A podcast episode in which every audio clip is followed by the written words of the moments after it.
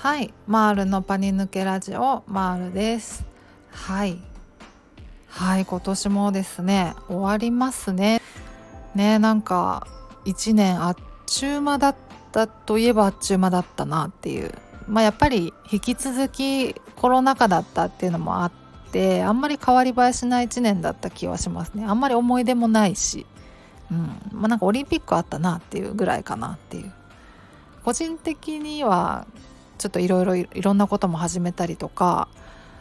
年末に音声配信とかも始めたりとかしてやりたいことはちょこちょこできたなっていうのはあるんですけどはい。皆さんはどんな感じでしたか？この1年。やっぱいろいろねあったと思うんですけど体調とかも。ねなんかでも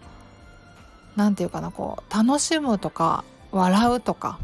嬉しいこととかをこう隙間隙間でこうできるだけこう積極的に探していくっていうのが結構大事な気がしててなんか本当になんかちょっとでもそういうことがあると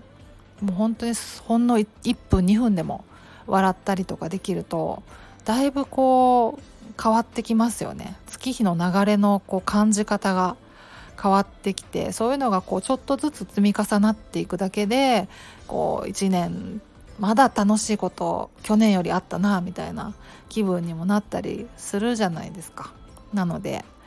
なんか本当に隙間でねちょっとでもいいから楽しいとか嬉しいとか思えるようなこと探したりとか笑えるようなことを探すとかっていうのが大事なのかなって思ったりしてますね。うん、でね私もこの音声配信でこうライブとかができるらしいっていうのは知ってるんですけどやり方がいまいちよく分かってなくてでライブって何をするのかもよく分かってないからあのいまいちできてないんですけどなんかねゆるっと雑談とかできるのかなとか思ってて、ね、そういうこともしていきたいなとか思ってるんですよ。なのでまたはい来年もお付き合いいただけると嬉しいなと思ってます。はいね今年でも来年こそは元気になろうみたいななんか変な目標を立てずに変なっていうとあれですけどそんななんか肩肘張った決まったこう目標を立てずにあの日々ねこうちょっとしたこうタイミングで楽しいとか嬉しいとかそういうのを感じられたらいいなっていうそうやって過ごしていけたらいいなぐらいのそういうぐらいの